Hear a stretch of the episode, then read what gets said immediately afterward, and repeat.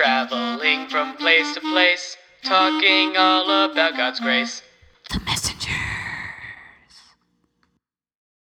Hey Marcus, do you want an apple? An apple? Yeah, we are talking about the fruits, right? Well, an apple can only feed you once, but the fruits of the Spirit can fill you all the time. Oh, I like to be full. Let's go learn more about how we can be full of God's fruit. That sounds like a great idea.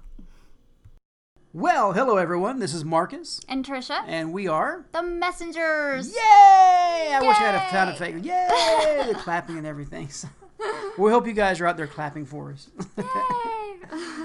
So we're going through our series on the fruit of the Spirit, and we see the fruits are in Galatians 5, 22 to 23. It says this, But the fruits of the Spirit is love, joy, peace, patience, kindness, goodness, faithfulness, gentleness, and self-control. Against such things there is no law. Amen. All right. Well, if you've missed any of our other episodes, please visit our website at any time at themessengersradio.com. We're studying the fruits in the order they were given because that is how we feel they are to be used. For example, love comes first, then joy, etc. If you don't have love, you won't have joy. And the list goes on from there. So today we're looking at gentleness. We only see the word in a few scriptures. I love how Paul advises the Colossians and Timothy to have gentleness along with the other fruits of the Spirit. Yeah, so let's look at Colossians 3:12 first. It says this: "Therefore, as God's chosen people, holy and dearly loved, clothe yourselves with compassion, kindness, humility, gentleness, and patience." Yeah, those are three fruits of the Spirit. That's right. and if you look over at 1 Timothy 6:11, it says this: "But you, Timothy, are a man of God, so run from all these evil things. Pursue righteousness and a godly life, along with faith, love, perseverance, and gentleness." Yeah. you know, Paul have may may have been speaking to these people specifically, but since we get our instruction from the Bible, they are just as true for us today as they were for those early believers. Right, and the dictionary defines gentleness as kindly, amiable, not severe, rough, or violent, mild. And like I say, I like my hot sauce mild. All right. Well, Jesus was definitely kind and gentle to the people who needed him. But did you realize he was also severe, rough, and sometimes violent?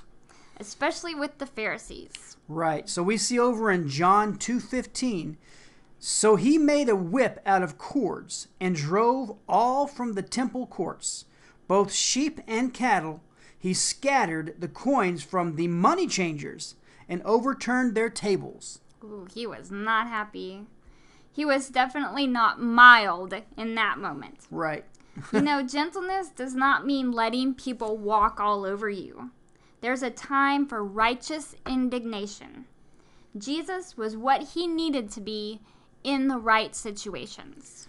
And we as believers need to know when, when to be gentle and when to stand up for our beliefs. Mm-hmm. For so long, the Christian faith has centered on being so loving and accepting of everyone that we seem to have foregone some of our rights.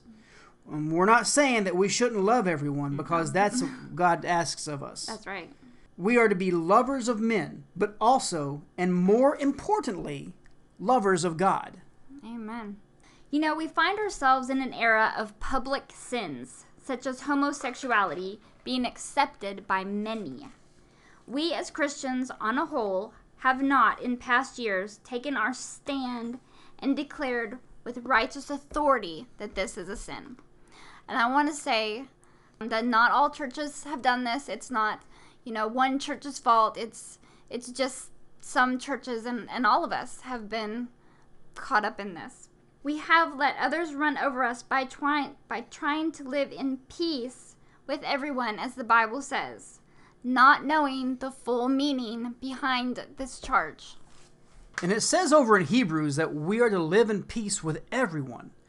Hebrews 12:14, and this is a warning and encouragement. Make every effort to live in peace with everyone and to be holy. Without holiness, no one will see the Lord. So that is a little confusing with what we're talking about, but our charge is to live in peace, not pieces, choosing when to turn a blind eye. When we see others sinning, we are not to try to shame them, but to gently let them know they are sinning. Right, and we find this uh, in the Word also, Galatians 6 1. It says, Brothers and sisters, if someone is caught in sin, you who believe by the Spirit should restore that person gently. But watch yourselves, or you also may be tempted. This is a very tricky area, and we want to point out that not all believers are the same. Like I said earlier, we're all different. Some of us are more outspoken about our values, while others can be just as effective by gently speaking the word. There is no right or wrong way to reveal our beliefs when God is speaking through us. Gentleness and peace have their place. Unfortunately, many churches in the past few decades have let the world slowly take over by thinking that love is only passive. Love is aggressive too.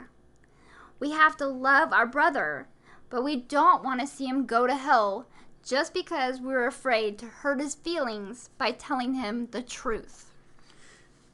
And we've strayed somewhat from gentleness today, but we need to be reminded that gentleness is not only one sided.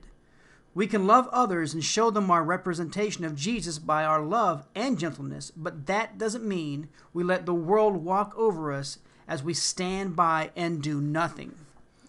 If we truly love our neighbor as we are taught, we will stand up for our rights in Jesus and show them our love, not only by our gentleness, but also by taking our stand against the devil and his schemes.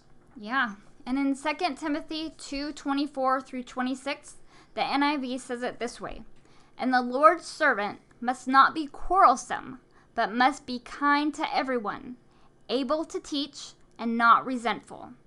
Opponents must be gently instructed in the hope that God will grant them repentance, leading them to a knowledge of the truth, and that they will come to their senses and escape the trap of the devil who has taken them captive to do his will.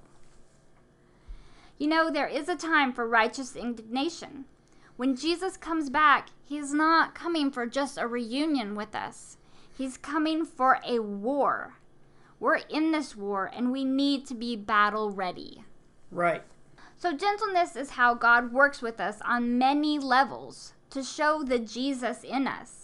But we don't want to be so gentle that the enemy comes in and catches us unaware. We need to speak the word gently but know that we have all the authority of Christ behind us. And here are some ways uh, you can use your authority gently. Mm-hmm. You know, the first way is to vote. Our forefathers set up this country so that we could have religious freedoms, and men and women are fighting for this right every day. That's right. We need to be thankful for that. Another way is to speak gently but pointedly in public settings when the occasion arises. For example, if someone tries to engage in conversation to find out what your true beliefs are, Gently tell others who flaunt their sin that you love them as a human, but you cannot condone their behavior. An example of this would be like somebody uh, asks you to accept them as a homosexual. that's right. You can love them, but you don't condone their sin. Right. And don't get into shouting matches with sinners, but gently tell them the gospel when able. Don't cause friction, but don't let them harass you.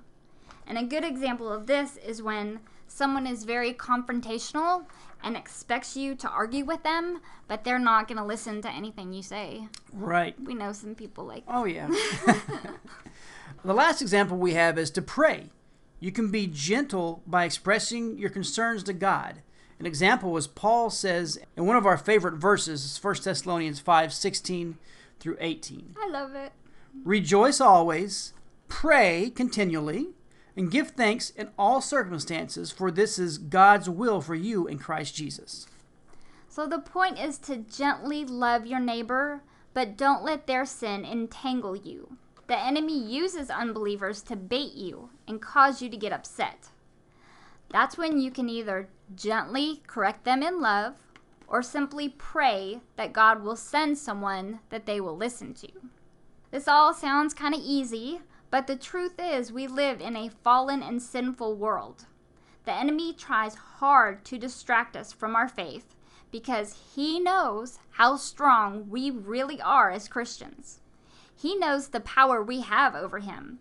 So gently love one another, but don't get caught up in an argument you can't win. This may not have been an easy message. I know sometimes when you think of gentleness, you think of just passive and, you know, calm and little bitty, but this is a big message that needs to get out. We love you guys and we only want the best for you. We would love your feedback on this and any other episode that we have done. You can reach us on our website, like I said earlier, at themessengersradio.com. We look forward to our next episode, which is our last fruit of the Spirit self control. Yeah, and this last fruit, you know, now we're going to be done with this whole series, and I, Yeah. I hope I don't get too hungry because that fruit this whole time has been really good. Feeding you up, huh?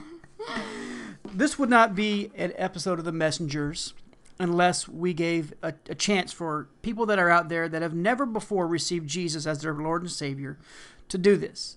Now, as we've been talking through this episode or through some of the other episodes, and, and you may have been listening to this one and, and some other ones, but you may have felt a tug and you don't know what it means. You may have felt like something is missing and you don't know what it is. And you may be like I was when I was younger, and I tried to fill that missing part of me with all sorts of stuff of this world. Mm-hmm. And there is nothing that is going to fill it like Jesus will. it's a God shaped hole. Absolutely. I need to I want everybody right now to understand that choosing to receive Jesus as your Lord and Savior is the most important decision anyone will ever make. That's right. And this is what God's word promises in Romans 10, verses 9 through 10 that if you will confess with your mouth Jesus as your Lord and will believe in your heart that God raised him from the dead, you will be saved. For with the heart man believes unto righteousness, and with the mouth confession is made unto salvation. And if we skip a little bit further down to Romans 10:13 it says, "For whoever will call upon the name of the Lord will be saved." Amen. That's a great promise. That's right. And by His grace, God has already done everything to provide salvation. You just have two things you have to do. You just need to believe and receive. That's right. So if you're out there and you're ready to believe and receive, and you've been listening to this, and you know something's something's got to change in your life, there's got to be a heart change. Mm-hmm. It's got to be something that you want to do. It's got to be something that you want to change. And if you're ready to make that change, I want you to pray this prayer out loud with me. You don't have to scream it, but pray this prayer out loud with me and mean it from your heart. So pray this Jesus, I confess that you are my Lord and Savior. I believe in my heart that God raised you from the dead. By faith in your word, I receive salvation now. Thank you for saving me. Amen. Amen. And the very moment that you commit your life to Jesus Christ, the truth of His Word will instantly come to pass in your spirit. And now that you've become a born again believer, that means you're changed, you're different. Amen. Absolutely.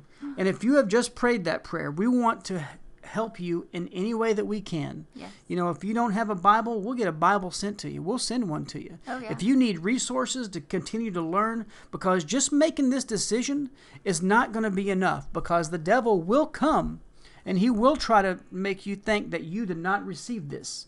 He will make you think that this does not this is not real. He will try and steal that right from under your feet. And the only way to get those thoughts out of your head is through the Word. Mm-hmm. And if you don't have a Bible, there's no way you can read that. But you can get the Bible for free on your phone. You can go to BibleGateway.com and read it there if that's that that's what you need. Mm-hmm. But we'll get you other materials as well. We think it's important that you not only make this decision, but you continue to grow because that's what being being a disciple means. Mm-hmm. We want to help disciple you so that you can go out and disciple someone else. And that's that's the motto that, that we have for the messengers is teaching others to teach others. So we thank you guys so much for listening.